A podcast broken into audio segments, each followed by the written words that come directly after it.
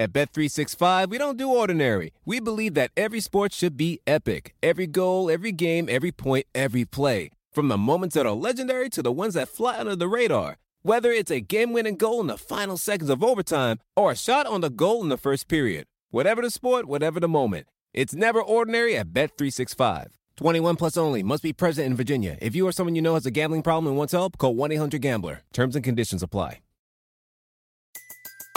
Everybody in your crew identifies as either Big Mac Burger, McNuggets, or McCrispy Sandwich. But you're the filet fish Sandwich all day. That crispy fish, that savory tartar sauce, that melty cheese, that pillowy bun. Yeah, you get it. Every time. And if you love the filet of fish, right now you can catch two of the classics you love for just $6. Limited time only. Price and participation may vary. Cannot be combined with any other offer. Single item at regular price. Ba da ba ba ba.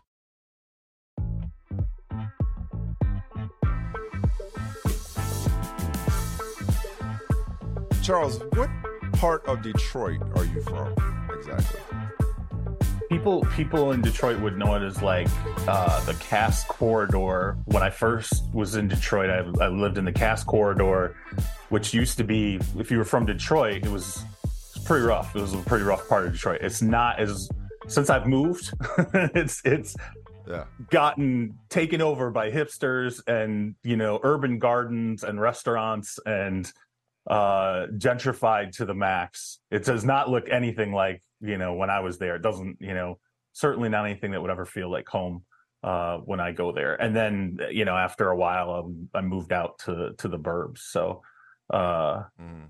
kind of saw both both ends of it in detroit Actually, I, I messed up. I should have started this podcast with a "What up, though." I should have started. I should have started with that. Um, but so, but, but so you you were born there, grew up there, went to Michigan State, um, and after Michigan State is when you left. Like, kind of. And I should know this. We've known each other for like 20 years. I should know your entire life story by now. But kind of take me through your uh, relationship with Detroit. Yeah, no, no. I was born. I was born on the west side of the state. Yeah, so I was born. I migrated to Detroit after. So I was born in the in Grand Rapids area. Um, went to Michigan State and then moved to Detroit after. After Michigan Oh, State. okay. Well, I took I took inter well like I took an internship in Flint, and then the first time I lived in Detroit, I took an internship in Detroit. Then I moved to Detroit after college. So yeah, flip flip flops. I didn't I didn't I So- migrated okay. to Detroit. So you're more a, a Michigander, right? Is, is that how you say it? You're more a Michigander than you are of Detroit. Is that fair? I'm a man of the world now. I don't even claim Michigan anymore. I, Well, had no, to, because I'm, I'm, well, I had to scratch Michigan off my list after a while, just to. We don't want to. We don't want to go down that hole, but yeah. oh, okay, okay, okay. I got you. We, we just, we, we're sticking to sports here, Charles. I think I know Yeah, what you're talking about. We're sticking Yeah, to sports. yeah, yeah. okay. Let's All let's right, just stick to but- sports. Okay. okay. No problem. But no, I. But the reason I'm trying to kind of like paint this picture because I I feel like you grew up rooting for the Lions, though, right? Is that uh, Yeah, that, am I yeah. understanding correct? Yeah. Yeah, So oh, you were yeah. So tell me what tell me what the Lions meant to you and meant to your family growing up. Um, you know, it was. I, I think I understand what Browns fans feel like. I can like if I were going to put it through like a prism, it's sort of like you you expected the worst. I grew up in the Barry Sanders years too. That's when I that's when I found like NFL football. So like when I think about my childhood, um, Rodney Peete, Barry Sanders, like Lomas Brown.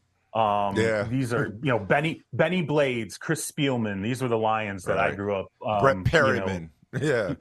yeah. yeah, yeah, later, but yeah, Yeah. Um, but th- those were the Lions that I grew up. But you know, when you would hear stories in your family, right? That's how it always Mhm. gets handed down. It was just the the constant complaint of they've never had a quarterback. They're terrible. The owners are bad. They're going to let you down. Like you know, and that's the lineage you kind of grew up with. And to me, my apex of fandom um, as a Lions fan was it, it was that you know 92 when they beat uh, the Dallas Cowboys and they advanced to the NFC title game only to get throttled by Mark Rypien and the and the Mm. uh, The Washington And the franchise. Yeah. Washington franchise. Yeah. Uh, Mm. So it was, but it it was, you knew growing up there, and, I, and by the way, I grew up in that era. For me, was '80s Pistons basketball. Right, they were the champ. Like, it was the mm-hmm. champs, and then you know rolled into the Red Wings. So there was a lot of sports success in Michigan.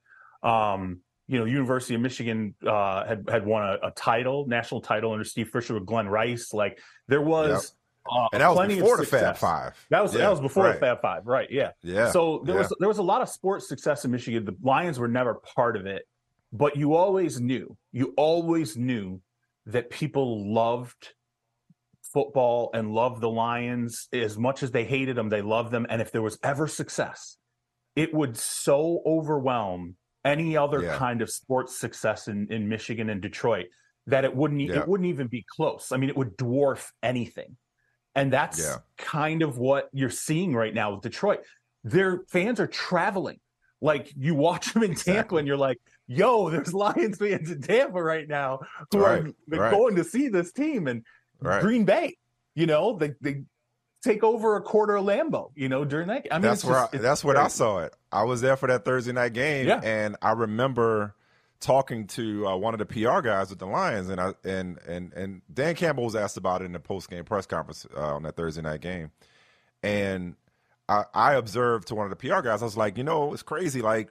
This is how you become a national team. I, I said, how many Lions fans would you say are from Michigan or were were born into their Lions fandom? Um, and he was like, probably all of them. I was mm-hmm. like, because think about it. In that game, Lil Wayne, who like me is from New Orleans, Lil Wayne led the Packers out of the tunnel. Yeah. Lil. Wayne is a Packers fan. Probably heard the story, many of you, but I'll repeat it in case you don't know. Lil Wayne is a Packers fan because the Packers beat the Patriots in Super Bowl 31 um, in New Orleans. And Lil Wayne's father brought home a bunch of Packers stuff from the Super Bowl, paraphernalia and whatnot, memorabilia, and that's how Lil Wayne became a Packers fan. He's a diehard Packers fan. Um, and so I told the guy from the Packers, uh, from the from the Lions, I beg your pardon, that this is how you become a national team, winning on national television in prime mm-hmm. time, um, being good, and now you have a generation of football fans who will grow up seeing the Lions be good and years from now we'll say, "Oh, I grew up a Lions fan because I'm well, I'm from California, but I like Jared Goff, or you know, I like Amon-Ra St. Brown, and so on and so forth." So that's one. Even as a New Orleanian, though, my relationship with the Lions, a uh, couple of ways. Like you, you and I are the same age. Grew up loving Barry Sanders. Who didn't right. love Barry Sanders nationwide? So right. love Barry Sanders. Love the run and shoot offense. It was Wayne Fontes in Detroit, and it was yeah uh, in Houston as well. Both those teams ran that run and shoot offense. Um, so, you know, love the Lions growing up uh, from afar. They weren't my primary team, but I, I, I rooted for them kind of like casually. Uh, Tecmo Super Bowl. Who didn't love playing with Barry Sanders and the Lions on Tecmo Super Bowl? And last but not least, Beverly Hills Cop. Shout out to Mumford oh, yeah. High School, yeah. but Beverly Hills Cop, like Eddie Murphy put the Lions, you know, and, and put Detroit on the map in many respects.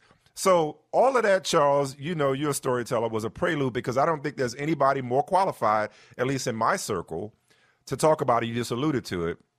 What this Lions renaissance means to Michigan, to Detroit, and to Lions fans to have arguably the best team in the NFC. They're in the conversation. I think mm-hmm. prior to Sunday, you would have said it's definitely San Francisco. They lose to Cleveland.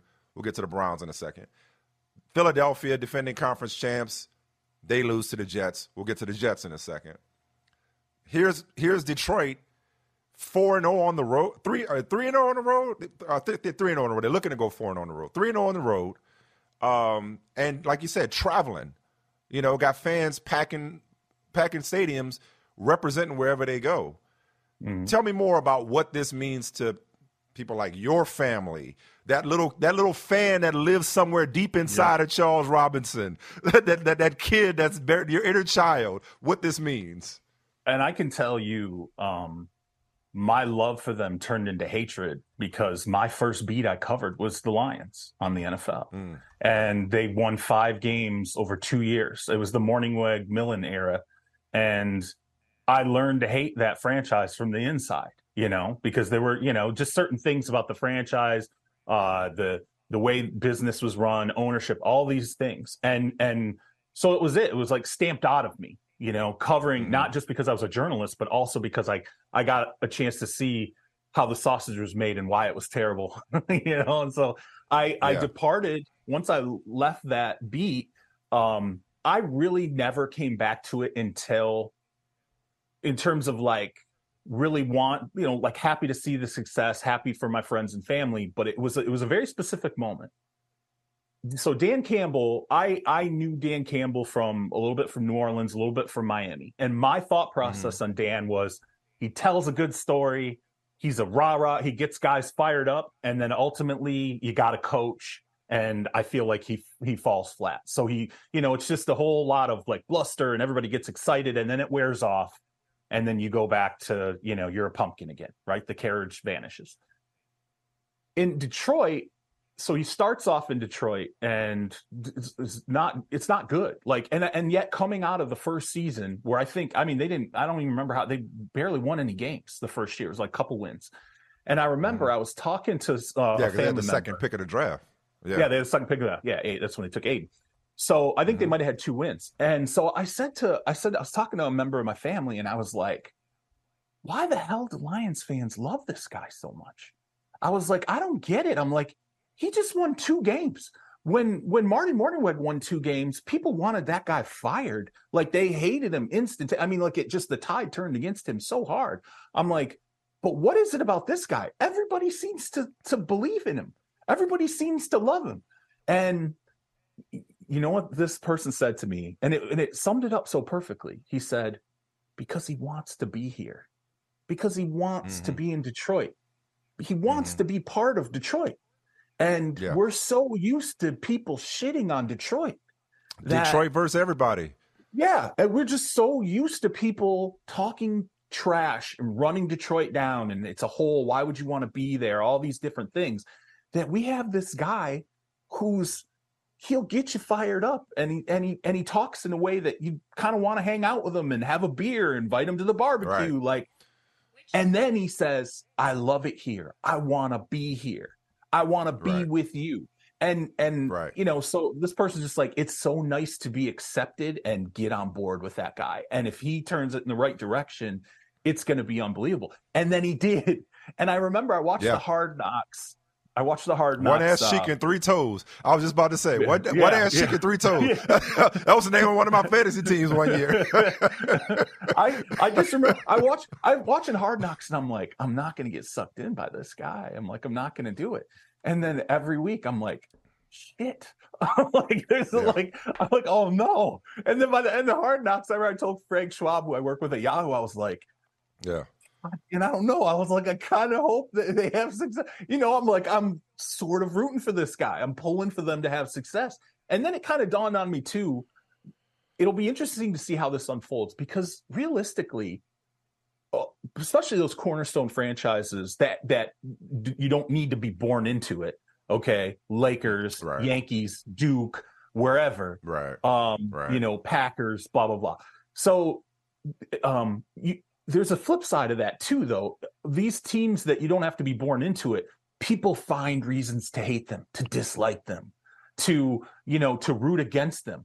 I think detroit it's the opposite because they've never Yeah. really done anything to make you hate them like they're not Right. really you love barry right you love you were like man they're inept like you know you get your jokes right. off You felt but- sorry for Calvin Johnson. Yeah. Yeah. yeah, absolutely. yeah. You felt right. You felt sorry for players who went through there, and you're like, how many Hall of Fame careers are you know basically never going to win a Super Bowl because of this franchise? But then now, when this is happening, I think people connect with Dan Campbell when you listen to him. I think he Mm. has a really diverse coaching staff, and he's like, I mean, it's like Yes. it's it's it's all of these full of ex like, players yeah, and full diverse. of yes. ex diverse, full of ex players. Like he does, he's doing all these things where you're like, oh shit, that's kind of the model you would like to see happen with NFL Yeah. teams. He cares about guys. He he's a big dude who could whoop your ass, but he kind of cries in press conferences. There was the Yeah, high yeah. school, there was the high school shooting, you know, there, and Mm-hmm. and he made that a really prominent part of like talking about healing the community and made it part of like what the football fabric was. So I think like as they have success, you will get other casual fans who will look at them and not Mhm. root against them. They'll go, "Yeah, that's kind of a fun team." You know, well, it's fun. I, I, in passing. I, well, in passing, I mentioned you know my fantasy team name. The other part is like the proliferation and, and, and the popularity of fantasy football. They're not just winning; they're scoring right. points. Yeah, Jared yeah. Goff is a viable fantasy starter. David Montgomery, prior to injury, viable fantasy starter, like one of the Yep. top running backs in fantasy this year. Jahmyr Gibbs, a top dynasty running back. Amon-Ra St. Brown, Sam LaPorta. Like there are Yep. guys on offense that even if you are not a diehard Lions fan, casually you still may be invested in the Lions because you you know you want Ben Johnson's offense to do its thing. Um, so they go 313 and 1 in 2021. Get Aidan Hutchinson. Not Yeah. not only did Dan Campbell win me over, Aidan Hutchinson, who I've had the pleasure to encounter a couple of times, interviewed him at the Super Bowl, ran into him before that Thursday night game against uh, the Packers early this year. When my man crushed Billie Jean, I'm like, yeah. oh, they got Yeah. something. Oh, they, they, they got something. That was a surprise. That was a surprise. Well, I'm not gonna lie. Like, I- that was- that's the kind that of guy a- you build your franchise around, right? that was that was a moment. You know what? We all collectively had a moment there where we're watching and we're like, "Oh no, oh no, don't! He's not going to do this, is he?" And and you know, I'm Yeah. I'm just like my my face is in my hands. I'm like, "You're gonna, Yeah. you're gonna, this is your, you can't do this." And then he pulled it off, and you're like, Yeah. "Oh my Leaned god!" that in. ended up, yeah, yeah, Leaned all he committed. yeah, and He won that te- you team know, over in that moment. ab- that was it. Because you, you know, that entire locker room they- became his. They cut to that auditorium and all these dudes are like he's doing it. Like he's doing it. Like he's going. Yeah. And it, it, it really is one of those it's just to me it's it's one of those teams where they haven't done anything to make you dislike them there's a lot of reasons to like them and then as teams fall off and you and you're looking for for a good story that you know even as fans you're just looking for somebody Yep. to root for.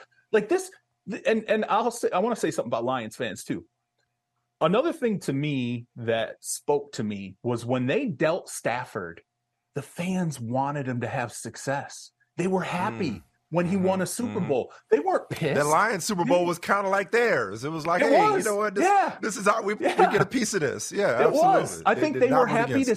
No, they didn't. They did the same thing when Verlander. When Verlander got dealt Mm-hmm. to the Astros and won a World Series, they were so happy for him. Mhm. Like Detroit fans, they kind of know. Like once you're one of them, even if you leave, Yeah. they're still like you're still one of us.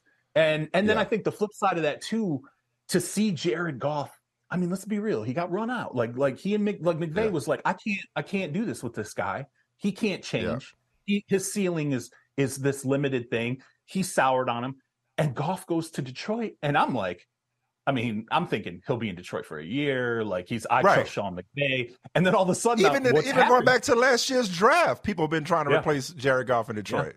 Yeah. and yet he's turned and and he feels like a guy who's bought into the same like Dan, the city. He wants whole- to be is- there. yeah, I want to be here. This is my second coming here. Like I am happy. I'm a lion. Like Mhm. it's it's it's uh, and again i say i always say this about cleveland like dawn my, my significant other dawn i remember when mm-hmm.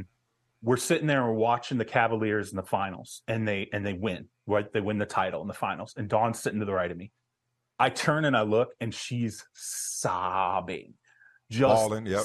sobbing Yep. as a fan and it's like it So was such a release she's she grew up yeah in ohio she lived in cleveland yeah and she was Is she? so is she? She's not free right now. I get. I get her on right now. Yeah, both could do the podcast. Is oh no, no, She ain't- yeah, no. Okay, cool. no, All you right, never cool. bring me Like, back, wanna- man. it would be my last appearance. it would just be Dawn Yeah, from but this she- point on. But she was. She was overjoyed Yeah. though. She was she was just so overjoyed and crying and like and and you know I I I, I was like, "You okay?" And she's like, "I'm just so happy." And like and Mhm, and I mhm. and to me, I'm like, that's that's the kinship between Detroit fans and Cleveland fans as you go through all Yeah. these years of like just being beat down constantly that once you have something to love and to to grab onto it's it turns out to be this great thing and i think really that's what's going on with detroit fans i think that it, it will be the biggest no matter what happens the the success Yeah. that they have from this point on it will overtake everything in that city regardless of what anybody else does I, I definitely want to get to Cleveland. That reminds me of when uh, the Saints won the Super Bowl after the 09 season. mm-hmm. Uh, I was- I was in Miami, not at the game, but in Miami, and I cried. That was my inner child crying. That was the kid that used to rush home from church, uh, grab some Popeyes and watch the Saints game with my grandfather and my brother and my dad Yeah, and my uncle. That's and awesome. That, that that kid was touched. Even though I stopped rooting for the Saints in '92, I still put on for my city. I still root for Mm-hmm. all things New Orleans, right? Uh, and I and like you with Detroit and with Michigan, I know what the Saints mean to that community, just as Yeah. Dawn knows what Cleveland sports means to Cleveland's community. Uh, quick uh, self promotion, but it's not really about me. It's about the story. Talk about good stories. Even Brad Holmes, general manager. Uh, if you haven't already, please, if you listen to this, go and search uh, the N- NFL on NBC YouTube page for my interview with Brad Holmes from the Combine. Brad Holmes has an incredible story uh, in terms of how he rose through the ranks to become a general manager who con- who has constructed a deep roster um, that's withstanding quite a few injuries, um, and even another story from Hard Knocks. And this might have been one of the best plays of Sunday. I know you highlighted it on your Twitter account. I saw it live. Craig Reynolds. Craig Reynolds has an amazing personal story.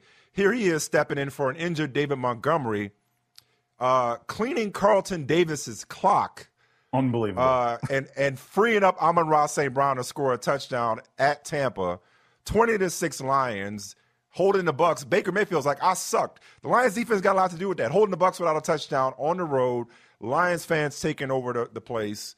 Um, for years, they had style um, in the form of Barry Sanders and you know Calvin Johnson, all the numbers he was putting up. You mentioned Matthew Stafford, the run and shoot offenses uh, that I referenced from the '90s and what have, have you. Um, with Wayne Fontes and those guys, um, Scott Mitchell, even you know, it's just they, they were they were fun. Uh, they did Jim Caldwell dirty. They had some success there, and and, and firing him, you know, they, they, probably had some karma holding them back in the years since. Um, but my point is, this team, Charles, has a depth, a substance, and a toughness that is really befitting of Detroit. Like more than any Lions team that I can remember, the identity of this team feels Detroit, if that makes sense. It's gritty. Yeah. Yeah, no, I don't I, I think you're absolutely right. I mean, there's no doubt in my mind that um again, you know, we brought up Goff, but this this I mean, there's I never would have said this about Jared Goff, but there is a little bit of grit to him, you know, like we in terms of like a guy picking himself up, right? Like to Mhm. me, I always thought Goff was this finesse guy, and you can't do this, not particularly athletic. Went to and all Cal. Yeah, Yeah, yeah. He's a You know, California like, surfer guy. yeah. yeah. And then yet yeah. You know, gets dealt out, gets disrespected, right? I mean, basically, that that, that was horrible the way that it ended for him in L.A. And then he, Yeah. you know, he but he picked himself up, and I think I think there's aspects of football players when you see them pick themselves up in games making mistakes, but then also in their careers. It's like Geno Smith, right? Like all that Mhm. shit for years with Geno Smith. One of the things I've respected most about him was that dude never gave up on himself.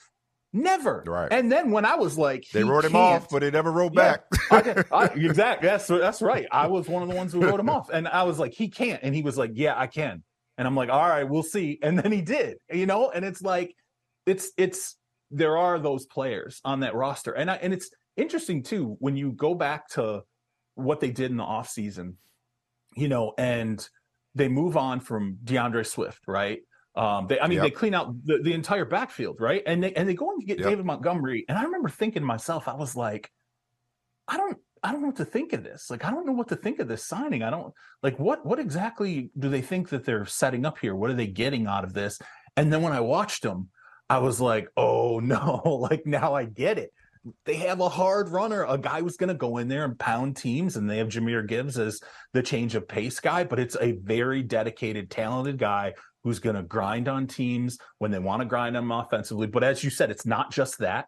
They have uh, they throw the football. The LaPorta. I mean, if Jameson Williams comes in and gives them Jameson Williams. even a little a little bit of what he he scores that touchdown this weekend, and you're like, if he can just have a couple big plays a game with that speed, he's going to affect that offense significantly.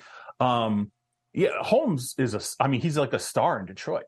Like it's funny because when you talk to people, like if he's out in public, people taking pictures with him, they're getting like, Yeah. I mean, like he is, he he has created what they love. he's one of them. And and not only that, uh, internally, when you look at personnel wise, he didn't shy away from. They added like a lot. You know, John Dorsey's in there as a as you know mm-hmm. a mind they're tapping, and you know Spielman has a big voice and all these. And I thought to myself, I'm like. I don't know how this is going to work because normally general managers they try to box out other voices. They try to make you know they streamline yeah. it into themselves. He did the opposite. Yeah. Like he's it is there's a very much a community effort in there where they work together, they listen to each other, they bring a lot of that to the table and that in and of itself is really impressive to also watch is that it's not you don't you don't hear ego stuff coming out of there. You don't hear no. like, you know, when Spielman gets his run, you don't hear well Brad Holmes was particularly like like it's it's it's the opposite. They they actually love each other and mm. love to hold each other up and it's I, I it's the guys so, God, this is not. I never thought I'd be gushing like about the Lions ever. I can't believe I'm actually here. I seriously like I'm listening to myself and I'm like, God, when did I get to this? What what what happened? When did I come back? As it, they're a lovable team. Uh, they they seem to love one another inside that locker room, and they're a lovable team. Whether you are a born and raised diehard Lions fan or a casual fan, there's a lot to like. There's a lot to love before we move on, I've been teasing moving on, and maybe we should just stay in the moment. Maybe I shouldn't even ask this, just to enjoy the moment. But how far can this thing go, though? Like, again, three and zero oh on the road, mm-hmm. like withstanding injury after injury, and and you know, ne- it's very much next man up when it comes to that roster. They seem to have all the pieces. How far can it go? Um, I I will. So the defense is still young, right? They're still in the process of building that thing out. Okay. And so mm. to me, um, I think the fear is when you come up against a, a, team, let's say, let's say a healthy 49ers team, you know, as prolific yeah. as they can be, and the the weapons they have everywhere, running back, tight end, multiple wide receivers, they can game plan and throw different aspects at you. Brock Purdy himself is a great player this weekend, notwithstanding. They have a um, the honestly probably the best player on their roster, not named uh, Nick Bosa, is is Trent Williams. I mean, like they, it's just when you run into a team like that and uh, that has a little bit of experience, right, and and has gotten knocked down and played in playoff games. Like to me, that's when I, I I'm like, you know, you Detroit would really have to catch lightning in a bottle to then match up against yeah. teams with more experience and yeah. especially because that's the thing about you and I know playoff games, it's just the level of how that ratchets up is so significant and mm. Goff obviously knows it. You know, there are some there are some guys on that roster that that have seen a little bit of that, especially Goff, and that's important at the quarterback spot. But I think in the NFC, I think they can hold their own now with anybody. And particularly looking at Philly and saying, okay, the Jets kind of just showed us again how to game plan for Philly and, and play against Philly. And then looking at San Francisco, where you see a bunch of these injuries kind of pile up, and you're like, oh. And and honestly, sort of the game plan, the same thing about keeping the quarterback in the pocket, making them beat you from in the pocket, throwing the football, not letting the offense be as versatile as it can be in in Philly or San Francisco.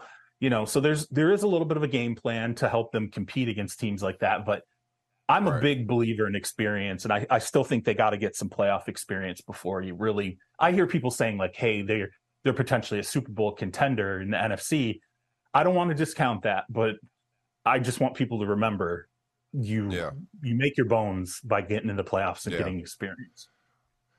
Well, and Lions fans, I think, could start to kind of let go of the inherent skepticism that that they often feel it's about hard. teams. Yeah. This is not a pretender. This, this team is a legit contender.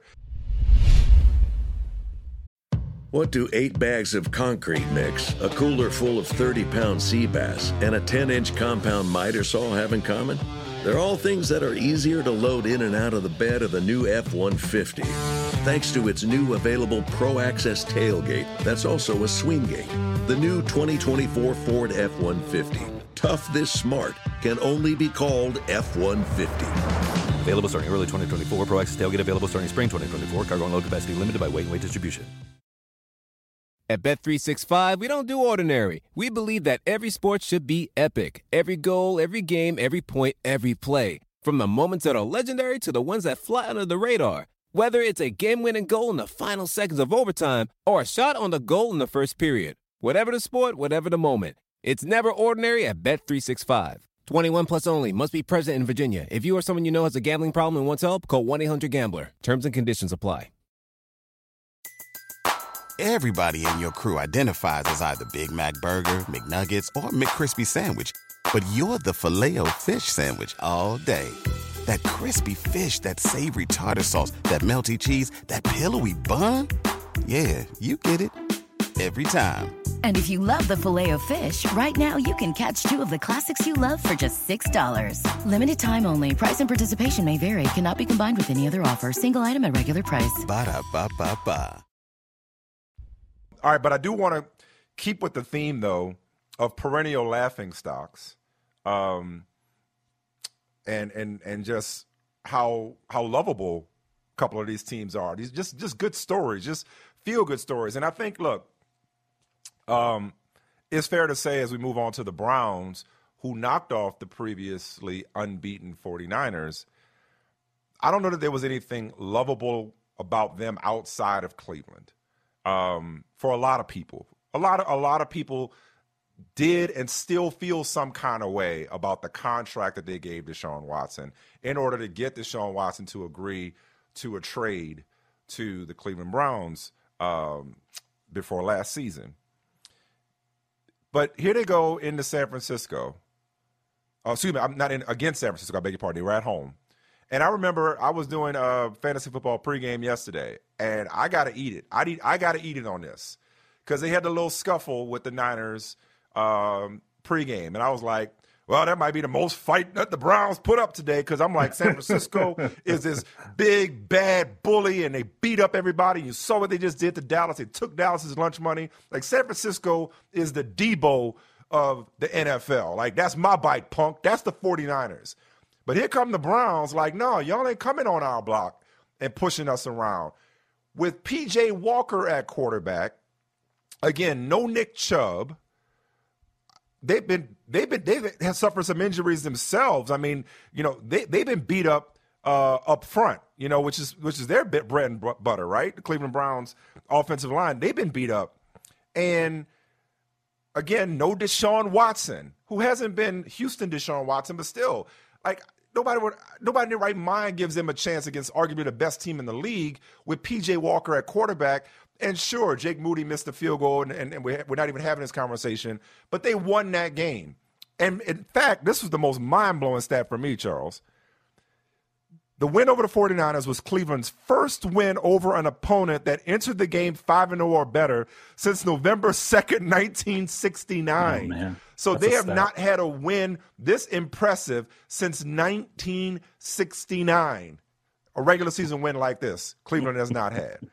Um, to do it against San Francisco, to do it without Deshaun Watson, dare I say it, there's something about this Browns team that even Cleveland fans who might be uncomfortable still with Deshaun, even though he's one of theirs now, they might be uncomfortable. Fans around the country who might be uncomfortable uh, about that situation. Even if you're not a Browns fan, how could you not cheer that victory yesterday against San Francisco, given all the odds that were stacked against them. Yeah, I mean, even Craig got up, right? When he had when he had to knock Deebo out, he got up, right? I mean, right, that, right, that was uh, right. he, he got off the ground, and and that's right. Grab that it. brick. Grab that brick. Yeah, the brick helps. There's no doubt that brick definitely helped. I, I yep. that's the, see. So to me, the brick is it's the Browns' defensive front, right? It's that defensive line. It's the. Oh my I mean, God. It's it's, it's Jim. They're Schwartz. giving up a thousand yards. Yeah, they get up a thousand yards yeah. total. Yeah. it's like it's I like think, two games for the Dolphins. They give yeah, up a thousand yards total. I think at this point in the season, uh, and again, this is off the top of my head, but I think it was like the third least in NFL history at this point in the season. Yes, for in, in terms of yardage. I yeah, and you, I mean, I believe just, you are correct. Yeah, that's insane, and it's and the the really interesting thing about this too was so before the season kicked off, um, I had a chance to talked. You know, I saw the Browns a couple of times, like passing through camps and stuff, and uh, they had joint practices with Philly. And when I would talk to Stefanski or uh, Kevin Stefanski, the head coach, or Andrew Berry, the GM, um, they were they they kept talking about the defense. They were really excited mm-hmm. about the defense. Like they were, and it wasn't just Schwartz. Like Schwartz was a huge part of it, and and a change that I feel like they felt like okay when they saw how it energized Myles Garrett and brought that unit together. Um, you know, I think they knew right away, man, maybe we should have made this change here earlier than we did. Whatever, at least we made it. But then there were other players like, uh, and and I and I never, by the way, and for years, I have been trying to say Okoronkwo's name, and I always have to do it just like that. I mean, it's he, he, So like that was an addition where they're like, look, nobody's talking about this, right? But mm-hmm. we think this guy is going to add depth to the front end of our defense. He's gonna he's gonna create pressure on on the quarterback. He's gonna allow us to keep some guys fresh. He's gonna work well with Myles. You know, JOK. Um, mm-hmm. You know, guys in the secondary. I, it just the entire unit. I think is it's that's the leadership of that team. That's as much as we want to talk about Deshaun and everything. The spine of who yeah. they are and what makes them yep. so tough. And I think what people fear it is it's definitely that defense. One other thing though that blows my mind, I never really thought about this, but um like straight up like Amari Cooper was dude. What a what was a amazing. What a pickup that has been. You know, like that was the that was what, what fifth round pick. I mean, like and and it was one of those moves where when Andrew Berry made it, I thought to myself, like, man, I don't know, he's kind of making he's making like he's pretty his money's up there. And and mm Andrew knew where the wide receiver market was going. And he and I remember mm having the conversation with him and he was like, just wait. Like it's not, it's gonna as the years move forward, it's gonna look more equitable than you think it does. And yeah. they got the performance out of him. And now I look at the Cowboys, and there are times where I'm like, you know, they really missed that guy. like as much as like he was driving them nuts at the end and they just felt like they had to move off of him now I see moments where the Cowboys really miss him. Um, it's I look, I give them props because when Chubb goes down, to me, I'm just like, oh right. no, right, that's the right. heart. And then when Watson has this, you know, ra- rotator cuff issue, I was with you. I I would have well, lost if I was still in a knockout league. I would have gotten destroyed because I would not have respected Cleveland's defense as much as I should have, and I would have picked the 49ers in that game, and I would have gotten knocked out. Yep. And as I'm sure a lot of so, people did in the knockout leagues. So, couple so a couple of things. Just you're, you're you were spot on, but I'll just for for emphasis sake, they've allowed a thousand and two yards through their first five games. That's the third fewest any defense has allowed through the first five games since 1970. Only the 71 Baltimore Colts and the 70 Vikings, the freaking purple people eaters, have better marks. Um, but do you understand? I mean, and it's like I look at um, you know, you mentioned Chubb going down, and in steps Jerome Ford. They bring back Kareem Hunt. Okay, mm-hmm. PJ Walker, well traveled. David Njoku playing with like his face has been burned off for crying out loud, and he's playing Crazy. through this right. Um, Jim Schwartz revitalizing this defense the way he is. Like that's a very blue collar town. Here's a Cleveland Browns defense. That, that's that should, that, this should be a tough team. But do you understand what I'm saying about the Deshaun of it all? And listen, like I'm not here to relitigate that. Um, I'm just trying to account for it uh, because I, I, still think that's part of the story. You know, and on one hand, I'm sure that some people are like, "Yo, man, why are you bringing up old shit? Like he served a suspension. Like move on." Okay, there are other people who will never move on from those accusations. Yeah. Yeah, some people absolutely. who will never look at him or that franchise the same way. That's the deal that the, that the Browns made. But what I'm saying is, in spite of how you may feel about Deshaun Watson or about the Browns by extension, there is something that everybody can root for when a team achieves. And again, it's still early. The Browns could brown. Once upon a time, I remember asking, why must the Browns brown so brown all the time? We talk about the same thing with the Lions, the history, the, the, the, the, the inherent, the heartbreak that comes with being a Browns fan. There's still time for them to revert to their old ways but right here and now, after beating San Francisco and the way this team is hanging tough and the way this defense is playing, it's a likable team. If the if the if the Lions are lovable, the Browns are at least likable. This story, right? I think Sans Deshaun because that's what I think ends up casting. It, it, here's the thing about the Browns, like pre Deshaun, when they had some success, people forget they made the playoffs with Baker Mayfield. They beat the Pittsburgh sure did. Steelers in the playoffs with Baker Mayfield, and they Sure were a good did. story. They were a lot of fun. A lot of people liked Kevin Stefanski. They liked Andrew Berry. They liked good Baker Mayfield. Um, you know, there was there was a lot to like about the organization. I think though, everything. I I think the contract, and then as you said, and I know people are, you know, some people are really bringing up old shit, but the off the field stuff with Deshaun, the the civil suits, all those all those things. It, it's that's what people are always going to see when they look at the Browns. Mhm. They're always going to Mhm. see it through that prism, and so that's always going to be a segment where no matter what, they don't care about anybody else on that roster. That cancels out any thought process of wanting to root for for Sure. the Cleveland Browns. But as you It- it's said, hard to look at them as a as a David if through, through that Exactly. prism. Yeah. Yeah, exactly. But and you and I know people in that organization. It's a lot of good people in that organization. There's a lot of like good like like character people in the locker Right. room, okay, and in Right. the front office and In, the, front office, staff. yeah. It's the coaching And, staff. Yeah, know, absolutely. Yeah. that- Another thing too, I will say, Haslam, the Haslam ownership does also take like some people do not like the Haslam Sure. as owners. They There's think some baggage there. owners. Yeah. There's some baggage there too. So Yeah. um not that, you know, I mean, not to hit the Lions here, but the Lions ownership history, if you trace it far enough back, has got some pretty big baggage as well. too. Honestly, so let's just let's let's just as a blanket statement. Pretty much any ownership group, if Yeah, you really want to look yeah. into it, you'd be like, you Fair. know what? We're, look, we're going to compartmentalize here. Fair. We're going to practice some you- cognitive dissonance and root for you in spite of ownership. Yeah, yeah. no, If you- absolutely. You, dig, you dig deep enough in these closets, like it's gonna. it's look, know. it's hard to be a billionaire through you know, you know, proper means. Uh, Like so, somewhere along the line, you got some blood on on those billions. Somewhere along the line. But to your point, there's some good people uh, in the Cleveland And Browns it's a good story. that, that, that and you it's a root good for. story. Yeah, it's a good story. And I agree. It's a good and I do think it is a good story. It's it's it's um that that game, you know, just just to see them put it together as best they could. And again, as you said, one missed field goal, maybe we're having a different conversation. I guess to me, I'm more. I want to see now. What do you do the next game? Like that was the thing with Mm-hmm. the Lions. When the Lions started out the way that they did, most Lions fans are like, "Yeah, we'll see." Like we believe, but we'll see. Like we, they, you know, they're always waiting. Like, oh, what's going? You know, when's the bad thing going to happen?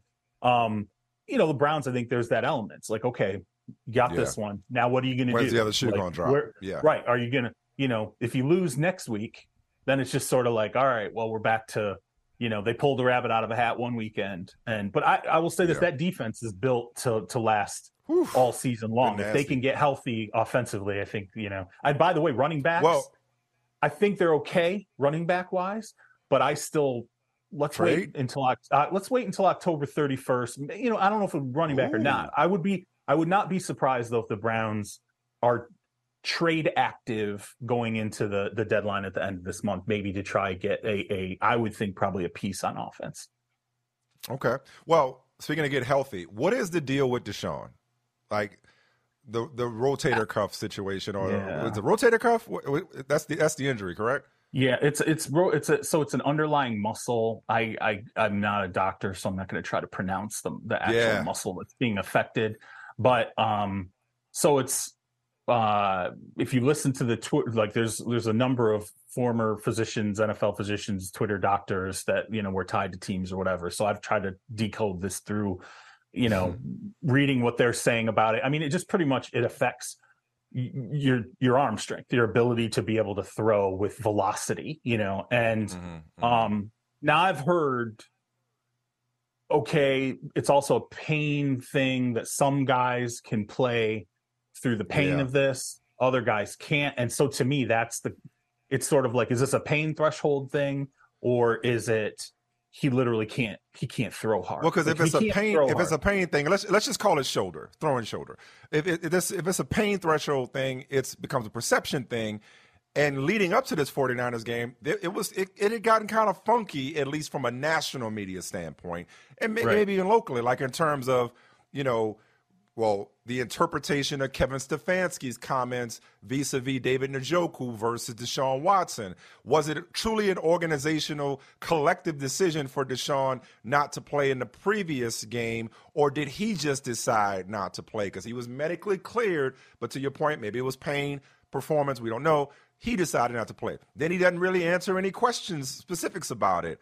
Um, and so, and that, with that contract, is he is he obligated to push through the pain or whatever? There's a lot. It got kind of funky. Then it was, hey, we don't know when he's going to come back. Says I right. believe Mary Kay Cabot, I believe it was like it, it could be indefinite. Then Schefter comes back. Oh, as soon as week seven. So there was a lot of like shit flying around when it came to Deshaun Watson and whether or not his inability to play was his choice, the organization's choice, and whether or not they were at odds and it and it there's when things like this happen um, there's always a subtext out there. And it usually comes from inside the organization. Sometimes it's players sometimes it's coaches sometimes it's people in the front office sometimes it's even ownership where it's a is this person like pushing themselves hard enough to play through something?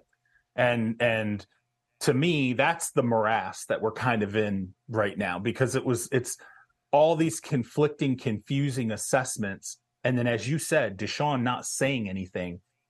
We just went through this last year with Lamar Jackson. like, are we mm-hmm. forgetting that? Where it was like, can he play or can't he play? Is that why is this right. injury taking so long? Is that tied to the contract? Like, is there? And it was like nobody was talking. The organization wasn't saying enough. And finally, Lamar Jackson just stood up and was like, "Yo, here's the injury I have here's how mm. like i can't walk like here's what's going on and it pissed off the organization um, but he felt like he needed to do that. Well maybe at some point or either deshaun or his representation or some other players or somebody's going to feel the need to be like listen everybody relax. It's this, this is real. It's serious. We're going to get through it. Um, I, I think if there was just a unified timetable maybe people would yeah. feel a little bit better about this. If everybody could just get on the same page and go two to four weeks, right? Then you go, okay, yeah. now we know two to four weeks. We're operating under that. Yep. Um, all right. The other perennial laughing stock that I want to touch on, keeping with that theme, as I mentioned, was the Jets. All right. So the Browns knock off the Niners, the Jets knock off the Eagles. What's crazy about the Zach Wilson thing is everybody was united in their observation that Zach Wilson was not very good. Okay. Um, then I think it was the Rodney Harrison post game interview with Chris Jones, quote yeah, unquote yeah. interview.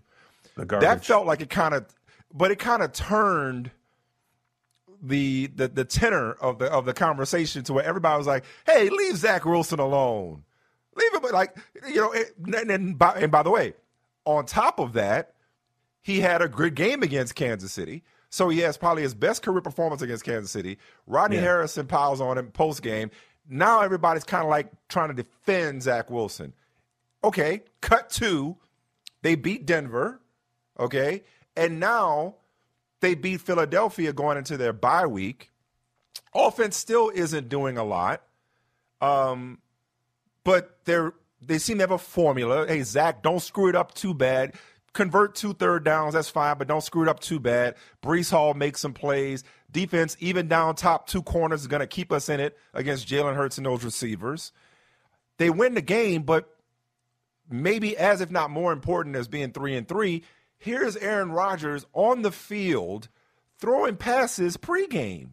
Yeah, and so if you're a Jets fan right now, as tortured as your existence, your very existence has been as a Jets fan for as long as you can remember, and there was probably no harder gut punch that I can recall in football history than Aaron Rodgers tearing his Achilles four snaps into the most hyped Jet season uh, that we can remember. How good must you feel as a Jets fan, not just about the prospects of keeping the ship afloat until maybe miraculously your captain com- can come back, but just, yo, this team fights. This team claws, much like the Browns, much like the Lions. Like it's just a team we can love. It's a team we can root for because they have they haven't thrown in the towel. They're still fighting and they're still beating teams with Zach freaking Wilson. I mean, okay, we can. There's a couple of things we can just go ahead and take it off the play. Like the defense is fine. Okay, like they're down a Yeah. couple corners, but that's a good defense, built to be good. Yeah. Has dominant Yeah. players up front. Uh, You know, you get the corners healthy. The defense is what it's going to be. It's not that unless Quinnen Williams goes down and you know you you lose Sauce, and I mean it's it's built to be a good uh unit. We don't have to. They're going to win some games defensively. I think Yeah, if they're going to be Jets in a fan- lot of games. They're going to be in a lot of games for sure. right? Yeah. Yeah. So there's that. And to me, I understand Jets fans are excited about Aaron Rodgers out there throwing passes.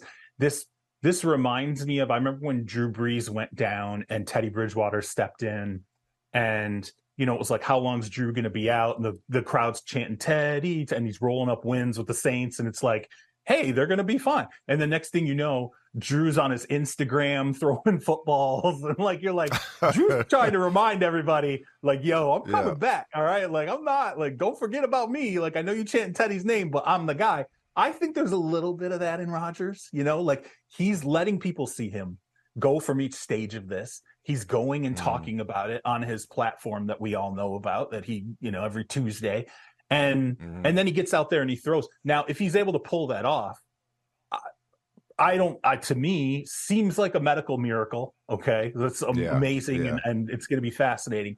But I still that think would that would be that would be in less time than Cam Akers came back. It Cam Akers is yeah. the one that comes to my, yeah, like that was the one that's Yeah, like, no, wow, this this dude came back from Achilles. This is less, yeah, This is no. This is. It would be. I mean, to just I, unprecedented. I I can't believe it. It's even a possibility. But like you said, he's out there throwing. I think if you're a Jets fan, though, what you should be happier about is at least until that potentially becomes a reality with Rodgers. What you mm. really should be happy about and invested in right now, go back and watch that game. Zach Wilson gets sacked five times, got beat up in that game. That they let him throw it, I want to say 33 times. I think he had 19 completions off the top of my head. Didn't He crack 200 found Garrett yards. Wilson.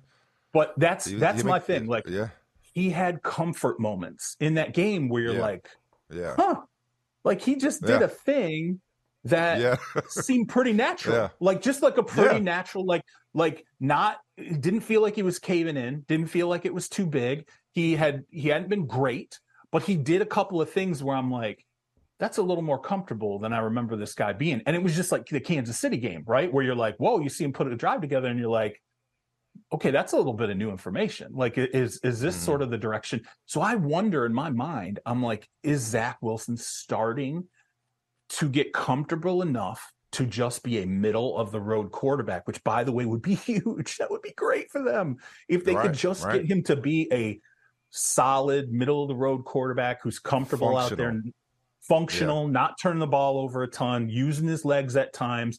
And part of me wonders too if mentally, when I talk to people with the Jets about Rodgers and even post injury, it was like he is the things that he imparts on Zach is just repetitively do the same things right over and over and over. Don't let yourself go into mental hole. And eventually it will just start to feel natural doing things right over and over. And then when you fail, you won't think, oh my God, I'm a failure. And now it's all going to fail. You'll just get up, go, man, I fucked that up. And you'll move on and you'll, you know, you'll get back to being repetitive in in small successful things. It's never been a tools thing with Zach. We've always known that.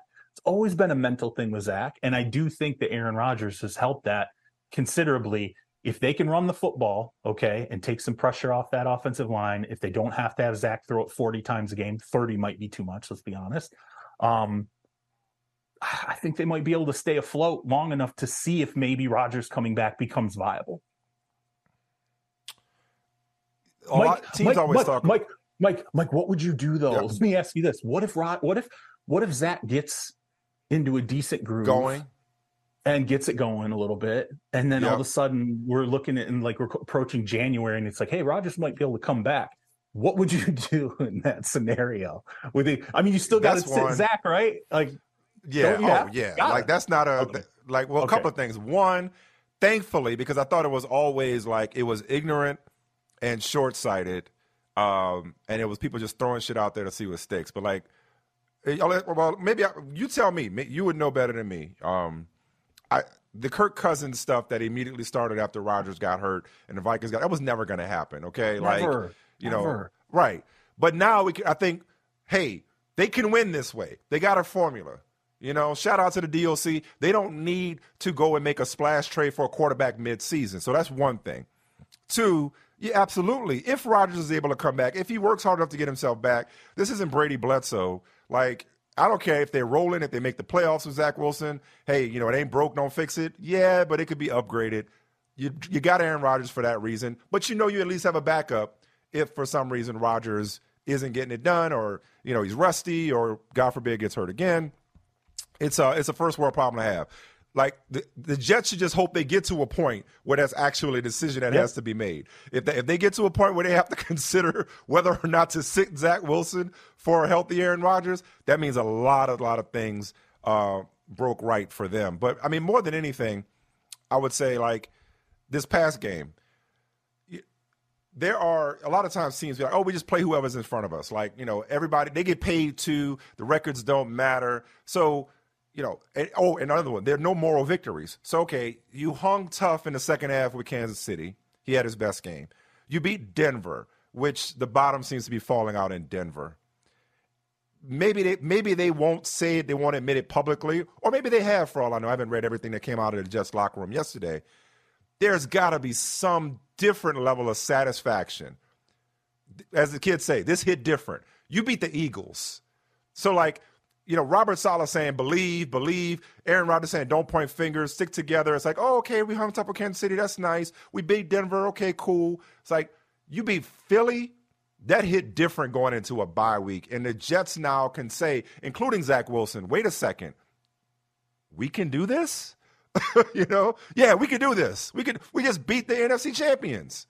And not only that, you did it in a way where you, you made Jalen Hurts throw it 45 times. Like, you know, you Mhm. you made you took a guy who's absolutely not a one-dimensional player. And I know he's I think he still had like 40, almost 50 running rushing yards. But you Yeah. took a team and you did make them one-dimensional. It wasn't a big running game for them.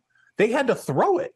And it, and again, Yeah. it wasn't like it was a game that was completely out of hand or anything. You know, you had an ability to to still try to put your foot in the ground and establish a run game. And instead, what they did was they looked at Jalen Hurts and they said, "All right, we're going to confine you as much as we can in the pocket, and we're going to make you throw as much as we can." And we're going to hope that we can throw, you know, force you into mistakes, whether it's tip passes, whether it's you don't see somebody coming underneath, whatever it is. And from a coaching standpoint, it's impressive because you you took a Yes. really good team, an elite level team, and you took an elite level quarterback, and you said we're we're going to turn him into X, and then we're going to see what happens. And they turned him into X. He became a throwing quarterback. I don't think, you know, if, to me, Philly's top end is not watching Jalen Hurts throw it 45 times. You know, it's being Right. able to run and establish, you know, roll up 150 yards running, you know, and then Jalen Hurts can can do all that other stuff on top. So uh it it it was impressive. And I think, you know, co- from a coaching standpoint, from a schematic standpoint, what they did has got to be another one that that, hits different too. Yep. Hey, uh, we're at the top of the hour. It's two o'clock here. Um, do you have uh, some more time? Because I want to bring in some company. Given what you wrote for Yahoo, um, Yeah. and given what she's been writing and and her expertise, I think Shalise would be a great person to add to the conversation, Charles. Um, Yeah. To talk about the Patriots. Uh, once upon a time, they were a laughing stock back in the Sullivan Stadium days. um, now, whew, it's been a long time since they've been this bad. So, um, yeah, so stand by. We're going to bring in Shalise and uh, talk Patriots. At Bet365, we don't do ordinary. We believe that every sport should be epic. Every basket, every game, every point, every play. From the moments that are legendary to the ones that fly under the radar. Whether it's a three pointer at the buzzer to tie the game or a player that goes two for two at the foul line. Whatever the sport, whatever the moment. It's never ordinary at Bet365. 21 plus only. Must be present in Virginia. If you or someone you know has a gambling problem and wants help, call 1 800 Gambler. Terms and conditions apply. Everybody in your crew identifies as either Big Mac Burger, McNuggets, or McCrispy Sandwich. But you're the filet fish Sandwich all day. That crispy fish, that savory tartar sauce, that melty cheese, that pillowy bun. Yeah, you get it. Every time. And if you love the filet of fish, right now you can catch two of the classics you love for just $6. Limited time only. Price and participation may vary. Cannot be combined with any other offer. Single item at regular price. Ba da ba ba ba. Uh, Shalise, you and I go back to the front row uh, at Patriots press conferences back in the day. Um, you've covered this team uh, through its entire dynasty, uh, through the departure of Tom Brady. Uh, I don't know. As bad as it's been in the last couple of years, it was relatively bad. I don't know that we could have anticipated, or maybe we could have. Maybe maybe the writing was on the wall, or maybe people like you saw this coming. The bottom falling out the way that it has to one in five, and quite possibly with the Bills and Dolphins, I believe, coming up, one in seven. Um, how did it get this bad this quickly, Shalise, in New England? You know, it's funny you you mentioned the last couple of years. I grew up here. Um, so like my very first sporting memory was Super Bowl 20 and going to my uncle's house for for a Super Bowl party because that was like the high watermark of the Patriots uh, for that Super Bowl against the Chicago Bears. And then, you know, Parcells and Bledsoe and, and things start going on the upswing. And then Belichick and Tom Brady and, you know, Patriots fans who are like 30 years old, they have no idea what's happening right now. They, they're just, their whole world is just off. It, it's you have to point it back to Bill. There is no one else to blame for this situation but Bill Belichick. He is the GM, he's the head coach. He's surrounded himself on the personnel side and on the coaching rooms with his friends or the sons of his friends or his own sons. He you know, to borrow the line from Bill Parcells, he picks the groceries, he cooks the meal, he hires the waiters and, and servers. You know, it's it's all on him. So if the meal sucks, there's no one to point to but him. And right now, it's it's just terrible. Yeah, she mistakes, you know, it, historic Patriots futility, and a smashed tablet. Bill Belichick is coaching his anti masterpiece. That's Charles on Yahoo from this morning. Yeah, I don't. You know, Shalise hits exactly perfectly what the overriding problem is that I, I talked to someone who used to work there in the front office and was moved on and uh, is in another franchise. And I was, you know, we are kind of going over this thing with Kraft and, you know, Shalise hits on it. This guy said to me, he was like, you realize it's not just getting rid of Bill, right? He's like, you are getting rid of fundamentally a religion and everyone who was part of that religion in the building. Mm. He was like, you know, and that's what Shalise wrote about last week. From, like yeah, this is this is a house cleaning, yeah, if anything. This is yeah. the the most cleaningest of cleanings. Like, I mean, you're talking like, you know, right. front office, coaching staff, like, you know, there's maybe biz ops people, the little mm-hmm. secret agency has right. running around the building, like every all these everything I mean, short of relocating yeah, and renaming yeah. the team would probably yeah. need to be changed. Look, in other like, words. like you know, maybe there's like a parking attendant would have to be fired. like, you know, like, like, who knows how bad this? But you know, Shalise, she hits it. I mean, the general manager is going to get the coach fired, and or however it's going to end up. And you know, Shalise said it. He's made this. It, what he is the the a creator who hates his creation, but it's his creation. Yeah. Now he's a and, prisoner and the, of it. You just he can't. You can't like I've seen some people, you know, some Patriots fans, or you know, say, well, would Robert Kraft go to him and say, you know, you can be the head coach, but we needed we need somebody else as that a GM. Work. Bill's not going to allow that. that. Bill would no, never, no. ever, ever, ever allow that. no, he would never. No. His, you know, his age, his ego, the whole he would just never allow. And the thing of it is, is the roster hasn't been great for a, a while. Like mm-hmm. for whatever mm-hmm. reason, he, Bill cannot draft and develop a young receiver. Like you could tell him his grandchild's life is at stake, and he cannot draft and develop wide receivers. He just can't do it.